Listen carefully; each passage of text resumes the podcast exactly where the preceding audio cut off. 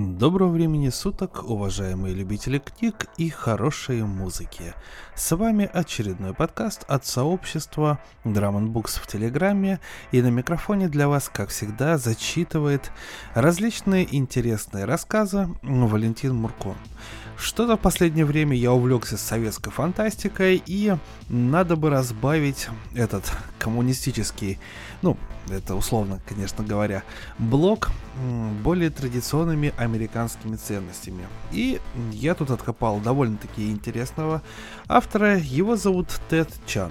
Он гражданин США, и он э, американский писатель-фантаст, в активе которого литературных наград больше, чем написанных им произведений. То есть все, что выходило из-под пера э, Теда Чана, получало какие-либо литературные премии в области фантастики. И это, конечно, любопытно. Широкому зрителю Тед Чан, а, думаю, не сильно известен, но в 2016 году вышел любопытный фильм «Прибытие». Режиссер Дэнни Вильнев, а, там Эми Адамс снялась, Джереми Реннер, там фильм про то, как прилетают инопланетяне и пытаются люди с ними найти контакт. Довольно-таки известный фильм, спорный, и написан он как раз-таки по рассказу Теда Чана, который называется «История твоей жизни». Но сегодня я зачитаю не этот рассказ, а я зачитаю рассказ, который в 2009 году победил э, в номинации «Лучший рассказ», премия Хьюга, и этот рассказ называется «Выдох». Итак, Тед Чан «Выдох». Давно известно, что воздух, иначе называемый аргоном, источник жизни – на самом деле это не так, а я гравирую эти слова, чтобы описать, как пришел к пониманию подлинного источника жизни и как следствие процессов, из-за которых жизнь однажды закончится. На протяжении большей части истории утверждение, что воздух дарит нам жизнь, было настолько очевидным, что не требовало доказательств. Каждый день мы потребляем два легких воздуха. Каждый день удаляем пустые легкие из груди и заменяем их полными. Если беспечный человек позволяет уровню воздуха упасть слишком низко, то он чувствует тяжесть в конечностях и растущую потребность в восстановлении уровня. Чрезвычайно редко у кого-то нет возможности заменить хотя бы одно легкое, прежде чем установленная пара опустеет.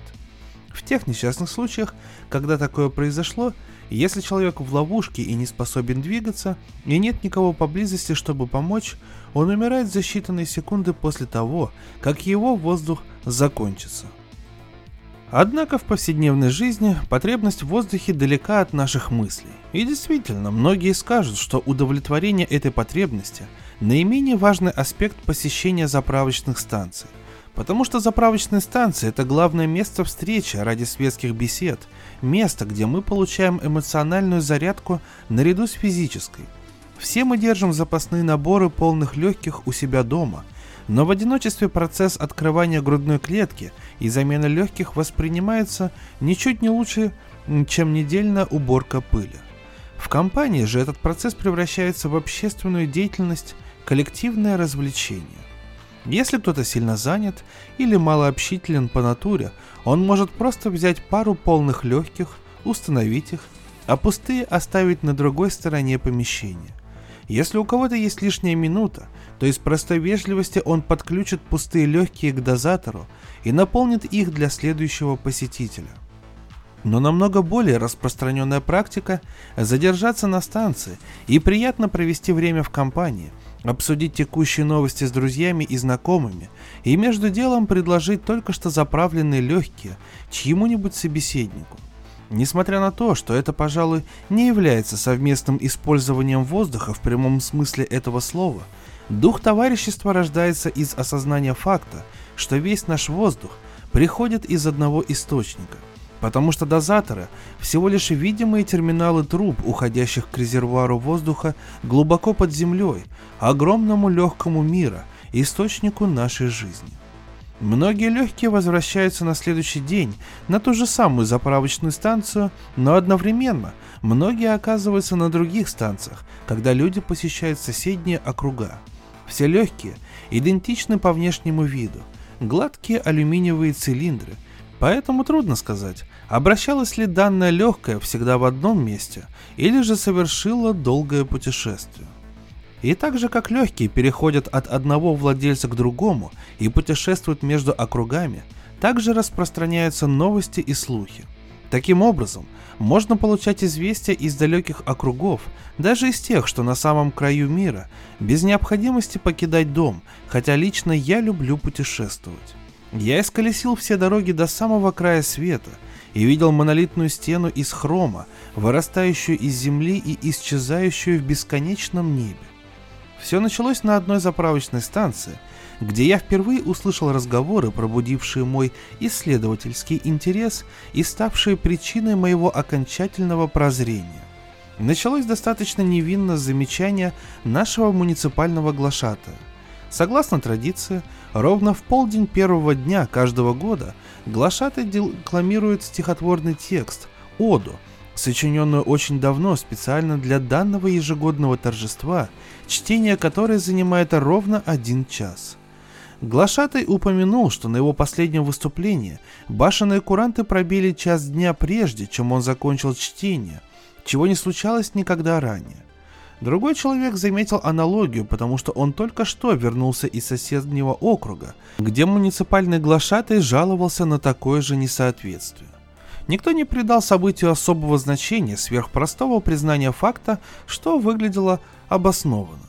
Несколько дней спустя, когда из еще одного округа прибыло известие о похожем рассогласовании между глашатаем и часами – было сделано предположение, что эти расхождения, скорее всего, свидетельствуют о дефекте механизма, одинакового у всех башенных часов, хотя любопытно заставить часы бежать быстрее, а не отставать. Заподозренные башенные часы обследовали хорологиста, но не нашли никаких недостатков. В итоге, после сравнения часов с хронометрами, предназначенными для цели калибровки, все башенные часы были признаны возобновившими отсчет безупречного времени. Лично я нашел вопрос несколько интригующим, но был слишком сосредоточен на собственных исследованиях, чтобы уделять много времени другим делам. Я был и есть ученый-анатом, и чтобы дать ключ к пониманию моих последующих действий, предлагаю краткий отчет о моей активности в данной сфере. Смерть нетипична, к счастью, потому что мы долговечны и несчастные случаи со смертельным исходом редки. Но это усложняет изучение анатомии, особенно если учесть, что после многих инцидентов, достаточно серьезных, чтобы стать причиной смерти, тела погибших оказывались настолько повреждены, что были непригодны для изучения. Если легкие пробить, когда они полны воздуха, сила взрыва разнесет тело на куски, рвя титан словно олово. В прошлом анатомы – сосредоточили внимание на изучении конечностей, у которых было больше шансов сохраниться во время аварии. На самой первой лекции по анатомии, которую я посетил век назад, лектор демонстрировал покалеченную руку, с которой была удалена внешняя оболочка, чтобы обнажить плотный ряд стержней и поршней внутри. Я отчетливо помню, как он подсоединил ее артериальные шланги к вмонтированному в стену легкому, которое он держал в лаборатории, и начал манипулировать исполнительными стержнями, торчащими из рваного основания руки, и в ответ ладонь судорожно раскрывалась и сжималась. В последующие годы наука продвинулась вперед, анатомы научились подчинять поврежденные члены, а иногда присоединять оторванную конечность обратно. Тогда же мы начали изучать физиологию живых. Я выступил с версией той первой запомнившейся мне лекции – я открыл кожух своей руки и обратил внимание студентов на стержни, которые сокращались и расширялись в ответ на шевеление пальцев. Но несмотря на все успехи анатомии, все еще оставалась большая неразгаданная тайна – механизм памяти. Пока мы знали мало о структуре мозга. Его физиология заведомо трудна для изучения из-за чрезмерной хрупкости. Обычно в инцидентах со смертельным исходом в результате травмы черепа мозг извергается облаком золота, не оставляя после себя почти ничего, кроме спутанных нитей и мелких клочков, на которых невозможно разглядеть ничего полезного. В течение нескольких десятилетий господствовала теория памяти, которая гласила, что весь персональный опыт индивидуума выгравирован на страницах из золотой фольги. Это они, Разодранные силой взрыва служили источником крошечных чешуек на месте аварии. Анатомы собирали частички золотых листков, настолько тонких, что свет, проходя сквозь них, становился зеленым, и тратили годы, пытаясь реконструировать исходные страницы в надежде на последующую расшифровку символов, с помощью которых был записан последний опыт погибшего. Я не разделял этой гипотезы, известной как теория записывания памяти, по одной простой причине. Если весь наш опыт действительно записан на фольге, Тогда почему наше воспоминание не полно? Сторонники гипотезы предложили объяснение процессу забывания. Они предположили, что со временем листы фольги смещаются относительно стилуса, считывающего воспоминания, пока самые старые страницы не теряют контакт с ним совсем – но я никогда не находил это объяснение убедительным, хотя привлекательность теории была мне понятна.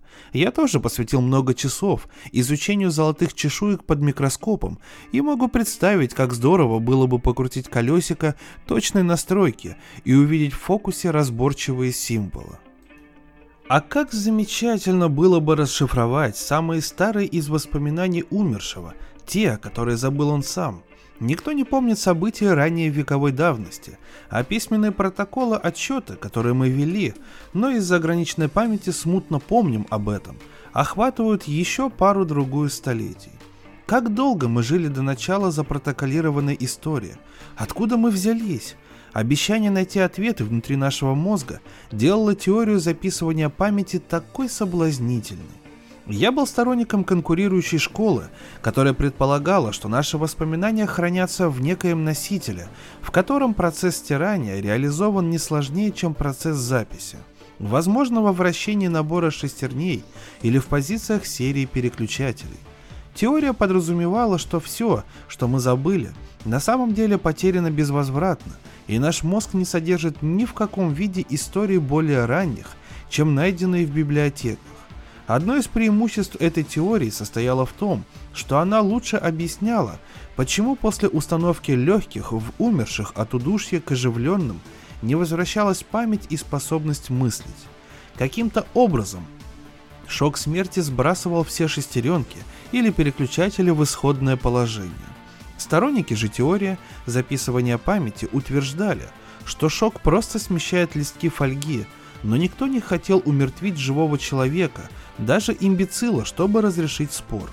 Я мысленно представил эксперимент, который позволил бы установить истину окончательно, но он был рискован и заслуживал более тщательного обдумывания перед осуществлением.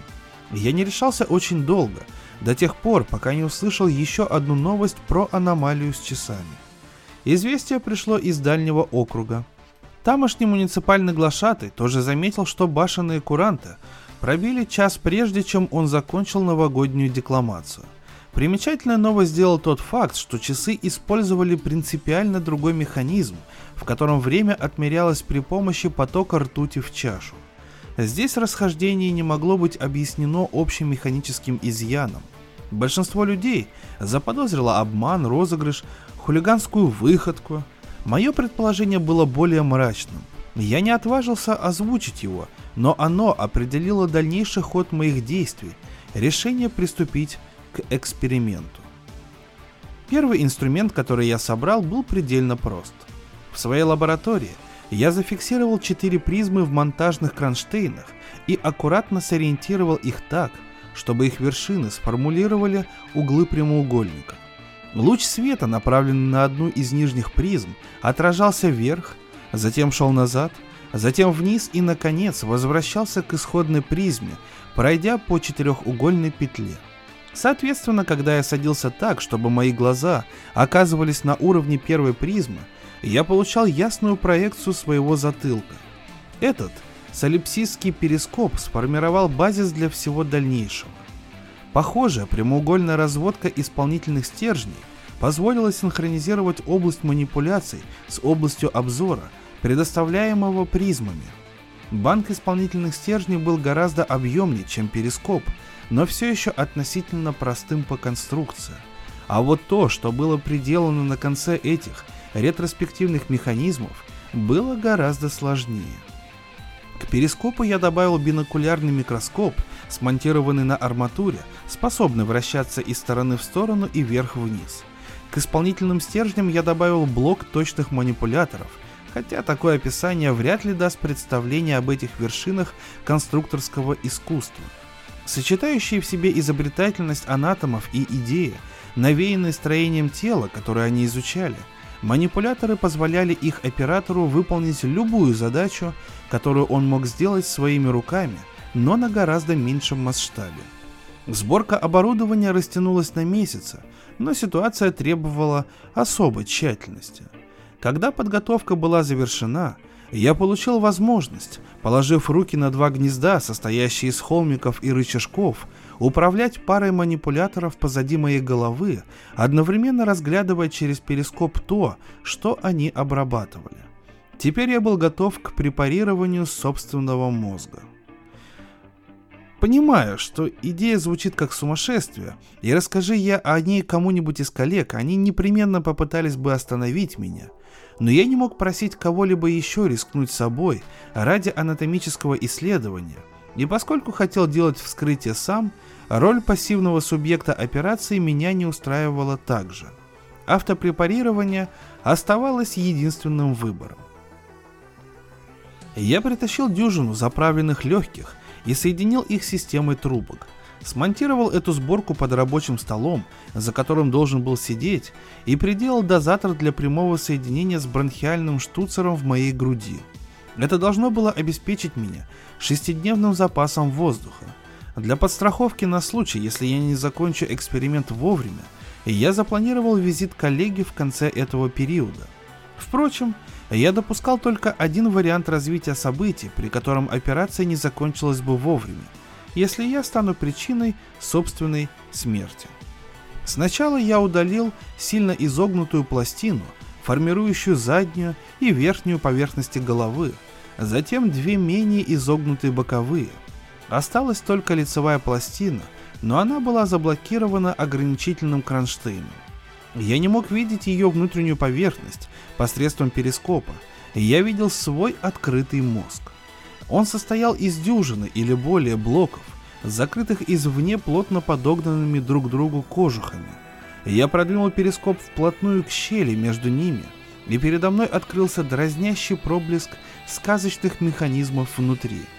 Даже с учетом того немногого, что приоткрылось моему взгляду, я мог сказать, что это было самое красивое и сложное устройство из когда-либо виденных мной, настолько превосходящее любой механизм, сконструированным человеком, что неопровержимо свидетельствовало о божественном происхождении. Зрелище, одновременно волнующее и головокружительное, я смаковал его на строго эстетической основе несколько минут, прежде чем продолжил исследование. Гипотетически предполагалось, что мозг разделен на реализующее процесс мышления устройства в центре головы и окружающий его массив компонентов для хранения воспоминаний. Наблюдаемое мной согласовывалось с этой теорией, поскольку периферийные узлы казались похожими друг на друга в то время, как узел в центре выглядел иначе, более чужеродным и с большим числом движущихся деталей. Тем не менее, компоненты были скомпонованы слишком близко друг к другу, чтобы изучить их действия подробнее. Для того, чтобы узнать больше, требовалось заглянуть внутрь блоков. Каждый блок был снабжен локальным резервуаром воздуха, соединенным шлангом с регулятором в основании мозга. Я сфокусировал перископ на крайнем блоке и с помощью дистанционных манипуляторов быстро отсоединил отходящий шланг и установил более длинный шланг на его место. В своей практике мне приходилось проделывать эту процедуру неоднократно, так что я мог выполнить ее за считанные доли секунды. Все же не было полной уверенности, что я успею завершить переключение прежде, чем блок истощит свой локальный резервуар. Только убедившись, что работа компонентов не нарушилась, я продолжил. Я отодвинул длинный шланг в сторону, чтобы лучше разглядеть то, что находилось в щели за ним. Другие шланги, соединявшие узел с соседними компонентами. Используя пару самых тонких манипуляторов, способных проникнуть в узкую щель, я заменил шланги один за другим на более длинные. Повторив эту операцию по всему периметру блока, Я заменил все соединения узла с остальной частью мозга. Теперь я мог открепить блок от несущей рамы и вытащить всю секцию за пределы того, что когда-то было задней частью моей головы. И я понимал, что мог ослабить свою способность мыслить и не осознавать этого, но выполнение некоторых базовых арифметических тестов показало, что все в порядке. Один блок свисал из полуразобранной головы, и теперь у меня был лучший обзор устройства мышления в центре мозга, но было недостаточно места, чтобы приблизить микроскоп для более подробного изучения. Чтобы реально исследовать работу мозга, требовалось убрать в сторону по меньшей мере полудюжину блоков. Кропотливо и тщательно повторив процедуру замены шлангов на других блоках, я вынес один блок подальше назад, два других наверх и еще два в стороны, развесив все шесть на строительных лесах у себя над головой. Когда я закончил, мой мозг выглядел как стоп-кадр взрыва через несколько мгновений после детонации, и снова я почувствовал головокружение, думая об этом. Но наконец и сам узел мышления был обнажен, поддерживаемый связкой шлангов и исполнительными стержнями, уходящими вниз, в глубину моего торса. Теперь пространства было достаточно, чтобы вращать микроскоп на 360 градусов и допустить мой жадный взгляд внутрь выдвинутых блоков. Передо мной открылся микрокосмос золотой машинерии, пейзаж из крошечных, вращающихся роторов и миниатюрных, возвратно-поступательных цилиндров. Созерцая эту картину, я спросил себя, где мое тело? Приспособления, которые переместили мое зрение и пальцы в другое место комнаты, принципе не отличались от тех, которые соединяли мои оригинальные глаза и руки с мозгом. Разве на протяжении этого эксперимента не были манипуляторы по существу моими руками, а увеличительные линзы на конце перископа моими глазами? Я стал вывернутым наизнанку существом с крошечным, фрагментированным телом, помещенным в центр моего вспученного мозга. Именно в этой неправдоподобной конфигурации я начал исследовать себя – я развернул микроскоп к одному из блоков памяти и стал изучать его конструкцию, не питая иллюзии, что сумею расшифровать свои воспоминания, я все же ожидал, что смогу разгадать способ, с помощью которого они были записаны. Как я и предсказывал, пачек фольги не оказалось, но, к моему удивлению, я также не увидел ни батареи шестерней, ни рядов переключателей. Вместо этого блок, казалось, почти целиком состоял из банка воздушных трубочек. В просвет между трубочками я мельком заметил рябь, проходящую по внутренностям банка. Тщательное изучение при максимальном увеличении позволило рассмотреть, что трубочки разветвлялись на крошечные воздушные капилляры, которые переплетались с густой решеткой из проводов, усыпанных золотыми листочками. Под влиянием воздуха, вырывающегося из капилляров, Листочки удерживались в различных положениях. Не было переключателей в привычном смысле этого слова, так как листочки не могли сохранить свое положение без поддержки воздушного потока, но я предположил, что именно они и были переключателями, которые я искал, то есть носителем, в котором записывались мои воспоминания. Замеченная мною рябь была скорее всего процессом воспоминания Положение листочков считывалось и посылалось назад в устройство мышления. Вооруженный этой догадкой, я развернул микроскоп к устройству мышления. Здесь была та же решетка из проводов, но листочки на них не удерживались в каком-то единственном положении.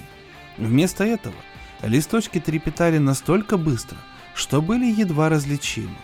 В самом деле почти все устройство выглядело непрерывно шевелящимся, хотя состояло больше из решетки – нежели из воздушных капилляров.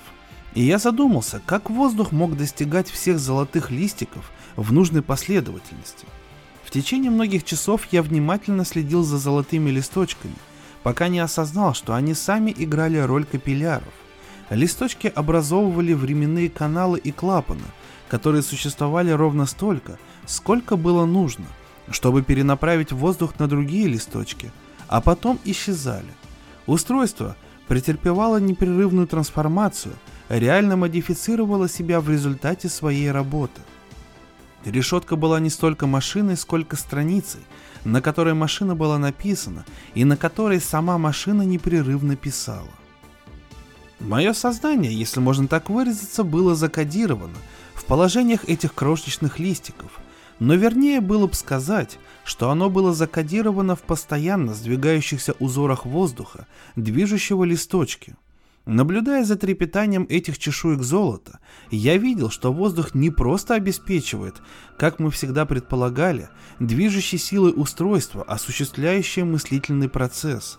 Воздух фактически и есть самый настоящий носитель наших мыслей. Все, что мы есть, это узоры воздушного потока.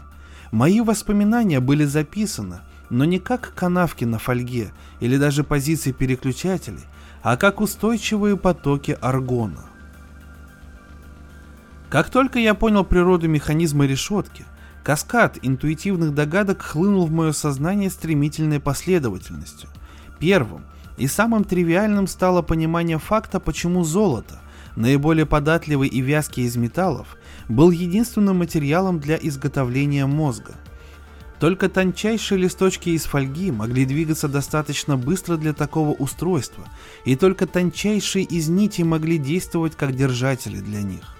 По сравнению с золотыми нитями, медная стружка, например, снимаемая моим стилусом, когда я гравирую эти слова и которую стряхиваю щеточкой по окончанию каждой страницы, крупная и тяжелая, как металлолом. Это действительно был носитель, в котором операция стирания и записи могли выполняться быстро, значительно быстрее, чем в любом наборе из переключателей или шестеренок. Потом мне стало ясно, почему установка полных легких в тело погибшего от недостатка воздуха человека не возвращала его к жизни. Эти листики внутри решетки балансировали между непрерывными потоками воздуха. Такая схема позволяла им легко и бесшумно двигаться туда-сюда, но это также означало, что как только поток воздуха прекращался, все терялось. Все листья повисали в идентичном положении, стирая узоры и сознание, которое они представляли. Возобновление подачи воздуха не могло воссоздать то, что исчезло. Это была цена быстродействия. Более устойчивые носители для сохранения узоров означали бы, что наше сознание работало бы гораздо медленнее. Именно в этот момент нашлось объяснение часовой аномалии. Я видел, что скорость движения листочков зависит от напора воздуха. В достаточно сильной струе листочки могли двигаться почти без трения. Если они двигались медленнее, это происходило из-за большего трения, которое могло возникать только, если упругие потоки воздуха, которые их поддерживали, слабели, и воздух, струящийся сквозь решетку, дул с меньшей силой. Это не башенные часы бегут быстрее. На самом деле, это наши мозги работают медленнее. Башенные часы управляются маятниками, темп которых никогда не меняется, или потоком ртути по трубе, скорость которого всегда постоянна. Но наши мозги зависят от движения воздуха, и если воздух струится медленнее, наши мысли замедляются тоже, изменяя восприятие хода часов. Я испугался, что наши мысли могут замедляться и дальше – и такая перспектива пришпорила меня продолжать автопрепарирование. Тем не менее, я предположил, что блоки мышления, поскольку приводятся в действие воздухом, абсолютно механические по природе, а одним из аспектов механизма является постепенное деформирование из-за усталости металла, что и могло стать причиной замедления. Это было бы ужасно, но по крайней мере, была бы надежда, что мы сумеем подчинить механизм и возвратить наши мозги к исходной скорости функционирования. Но если наши мысли были исключительно воздушными узорами, а не вращением зубчатых шестеренок, то проблема представлялась гораздо серьезнее. Что могло заставить воздух, текущий через мозг каждого из нас, двигаться с меньшей скоростью? Явно не снижение давления в дозаторах на заправочных станциях. Давление воздуха в наших легких столь высоко, что его приходится понижать пошагово, рядом регуляторов, прежде чем оно достигнет мозга. Убывание в силе, которого я наблюдал, должно исходить с противоположной стороны. Давление окружающей атмосферы возрастало. Как это могло быть?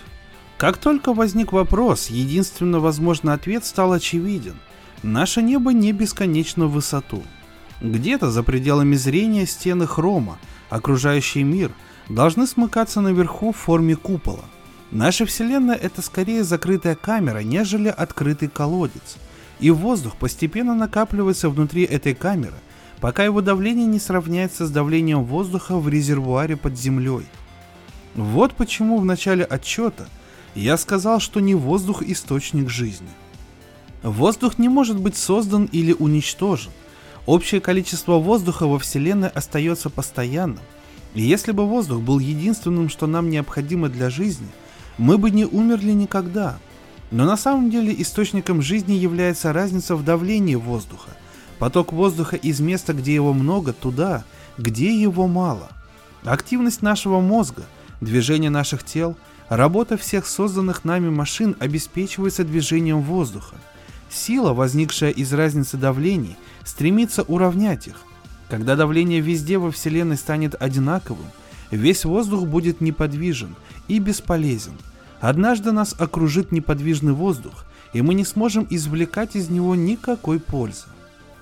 В действительности, мы не потребляем воздуха вообще – Объем воздуха, который я выбираю из ежедневной пары легких, ровно такой же, какой просачивается через суставы моих конечностей и швы моего корпуса, то есть какой я добавляю в окружающую атмосферу. Вся моя активность – это превращение воздуха высокого давления в воздух низкого давления. Каждым движением тела я способствую выравниванию давления во Вселенной. Каждой мыслью, которая у меня возникает – я тороплю приближение фатального равновесия. Приди я к осознанию этого факта при других обстоятельствах, я бы вскочил со стула и выбежал на улицу, но в текущей ситуации тело обездвижено блокирующими кронштейнами, мозг развешен по лаборатории, это было невозможно. Я увидел, как смятение моих мыслей заставило листочки мозга трепетать быстрее, что в свою очередь усилило мое волнение из-за обездвиженности тела. Паника в этот момент стала бы причиной моей смерти, кошмарный приступ из-за одновременной скованности тела и растущей потери самообладания.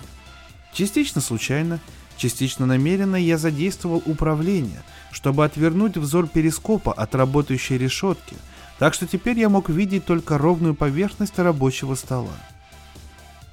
Не будучи более вынужден видеть и нагнетать свои мрачные предчувствия, я смог успокоиться, вернул свой мозг в исходную компактную форму, прикрепил пластины обратно к голове и освободил тело из кронштейнов. Поначалу анатомы не поверили рассказам о том, что я обнаружил, но в течение нескольких месяцев, прошедших после моего автопрепарирования, многие убедились в моей правоте. Были проведены дополнительные исследования головного мозга, сделаны многочисленные измерения атмосферного давления – и все результаты подтвердили мои утверждения. Фоновое давление воздуха во Вселенной действительно росло, в результате чего наши мысли замедлялись. Вскоре после того, как правда стала достоянием общественности, и люди первый раз в жизни задумались о неизбежности смерти, распространилась паника. Многие призывали к строгому ограничению активности, чтобы замедлить процесс уплотнения атмосферы. Обвинения в разбазаривании воздуха перешли в яростные драки, закончившиеся в некоторых округах смертельным исходом. Стыд за эти смерти, плюс напоминание о том, что пройдет еще много столетий, прежде чем атмосферное давление сравняется с давлением в подземном резервуаре, заставили панику стихнуть. Однако мы не знаем точно, сколько веков осталось.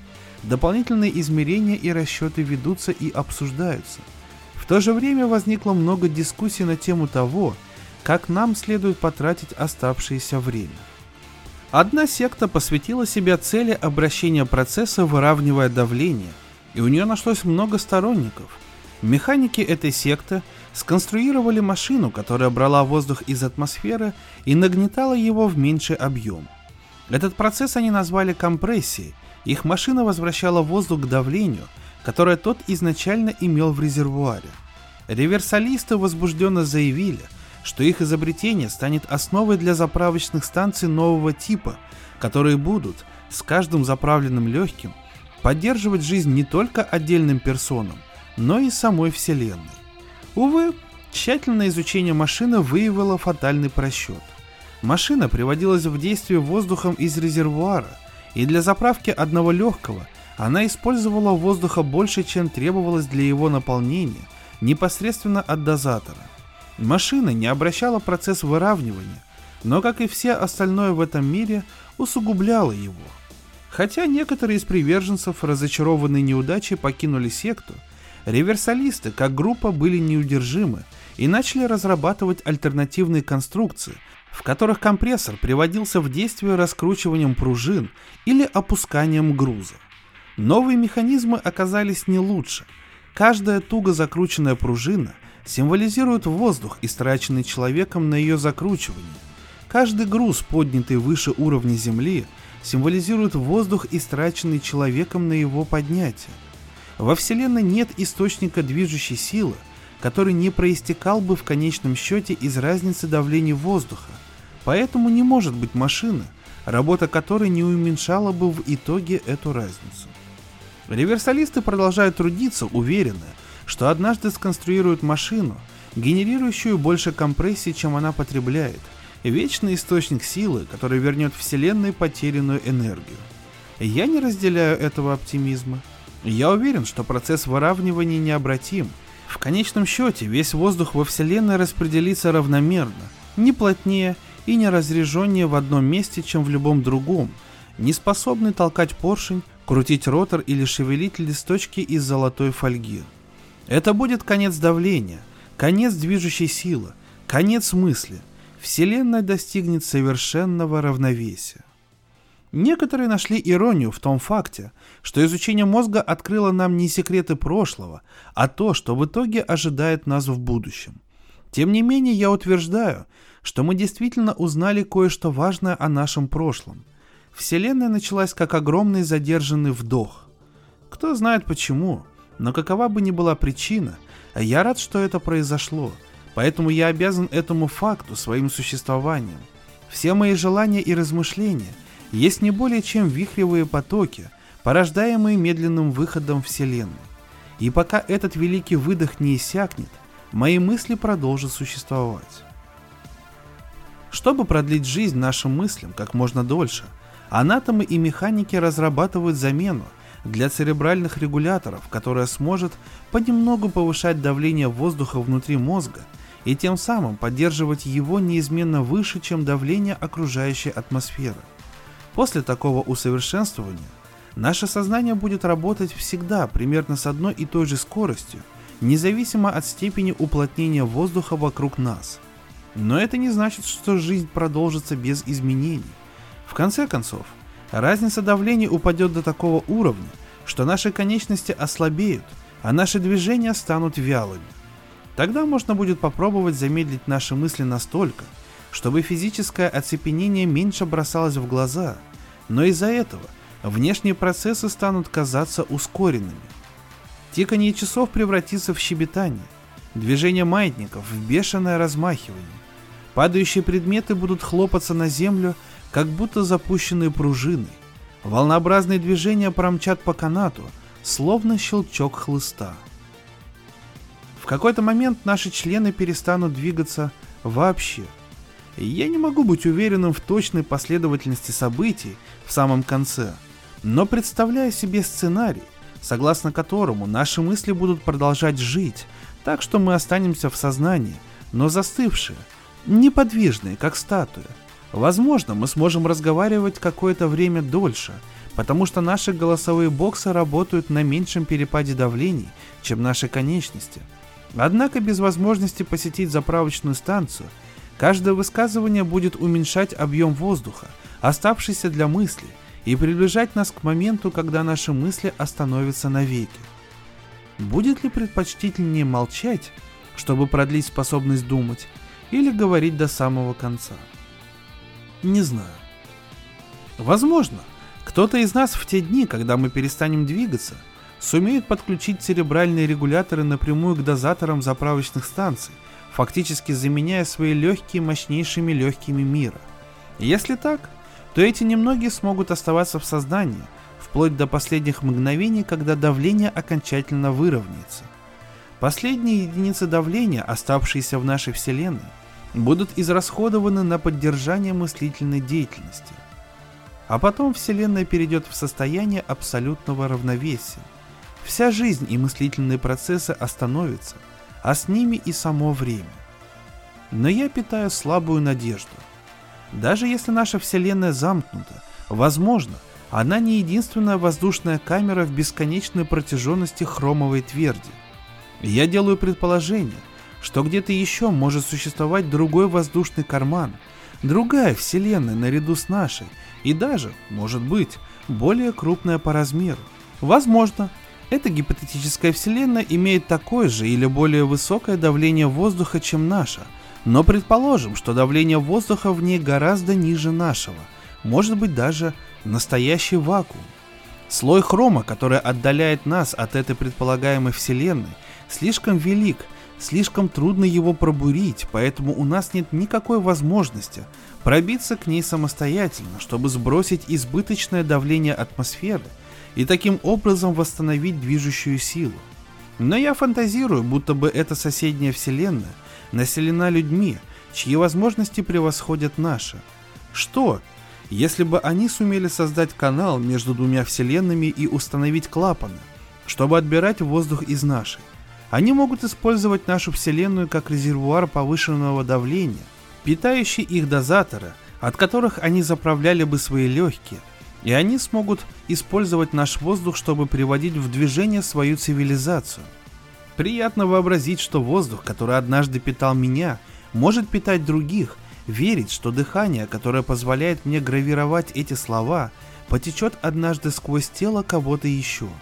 Я не обманываюсь, думая, что таким образом буду жить снова, потому что я не этот воздух, я узор, форму которого он временно принял. Узор, который есть я и множество узоров, которые есть весь мир, в котором я живу, исчезнут. Но я питаю еще более слабую надежду – что эти обитатели не только используют нашу Вселенную как свой резервуар, но что однажды, опустошив его, они сумеют открыть проход и даже проникнуть в нашу Вселенную в качестве исследователей. Они могли бы бродить по нашим улицам, смотреть на наши застывшие тела, разглядывать наше имущество и задаваться вопросами по поводу жизни, которую мы вели. Именно поэтому я написал отчет. Вы, я надеюсь, один из этих исследователей. Вы нашли эти медные страницы и расшифровали слова, выгравированные на их поверхности. И приводится ли ваш мозг в действие воздухом, который однажды приводил в действие мой, или нет?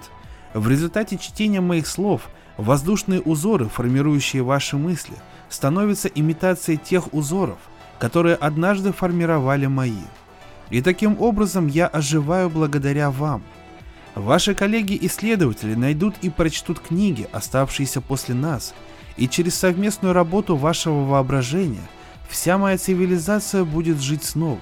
Когда будете гулять по нашим безлюдным округам, представьте, какими они были. С башенными часами, отбивающими полдень, заправочными станциями, переполненными сплетничающими соседями, глашатаями, декламирующими стихи на площадях, и анатомами – читающими лекции в аудиториях. Мысленно представьте всех их, когда в следующий раз будете смотреть на застывший мир вокруг, и он оживет в ваших головах. Желаю успеха, исследователь, но мне интересно, ждет ли вас та же судьба, какая постигла меня? Могу только предположить, что да, что стремление к равновесию не является специфической особенностью нашей Вселенной, а присуще всем. Возможно, мой образ мысли просто ограничен, и ваш народ открыл поистине вечный источник давления. Но я слишком размечтался. Предположу, что однажды ваши мысли тоже остановятся, хотя не представляю, как скоро это может случиться. Ваши жизни закончатся так же, как закончились наши. Точно так же, как должны закончиться жизни всех. Независимо от того, сколько времени потребуется, в конечном итоге равновесие будет достигнуто. Надеюсь, вас не опечалило осознание данного факта. Надеюсь, ваша экспедиция была чем-то большим, чем просто поиск других вселенных для использования в качестве резервуара. Я надеюсь, что вами двигало стремление к знаниям, жажда увидеть, что же может возникнуть после выдоха Вселенной. Потому что, даже если продолжительность жизни Вселенной поддается измерению, разнообразие жизни, которое она создает, нет. Здание, которое мы построили, живопись, музыка и стихи, которые мы создали, сам образ жизни, который мы вели. Ничто из этого не могло быть предсказано, потому что ничто из этого не было неизбежно. Наша Вселенная могла бы скатиться в равновесие, не извергнув ничего, кроме тихого шипения. Факт, что она породила такое изобилие, это чудо, которое сравнимо только с вашей Вселенной, давшей жизнь вам. Хотя я давно мертв, когда вы читаете эти строки, исследователь, я предлагаю вам прощальное пожелание. Созерцайте чудо, которым является жизнь, и радуйтесь, что способны это делать. я чувствую, что имею право сказать вам это, потому что, нарезая эти слова, я делаю то же самое. Ну что ж, дорогие друзья, такой вот рассказ, больше похоже на небольшую лекцию об очередной теории происхождения Вселенной. И, по-моему, если мне не изменяет моя память, записанная на золотых листочках, это первый рассказ в истории Drum Books, где не было прямой речи, то есть не было никаких диалогов, и весь рассказ является монолитным текстом. Ну что ж, довольно-таки интересный опыт, довольно-таки интересная теория, имеющая право на жизнь. И, конечно, чувствуется, что писатель Тед Чан, он наш современник, он живет в 21 веке, потому что очень-очень прогрессивное видение Э, той теории, что он изложил на своих страницах. Надеюсь, что вам также понравился этот довольно-таки необычный выпуск Drum Books. На микрофоне для вас работал и зачитывал Валентин Мурко. Огромное спасибо за поддержку канала денежкой, огромное спасибо за поддержку добрыми словами. Оставайтесь с нами и до новых встреч, дорогие и уважаемые слушатели.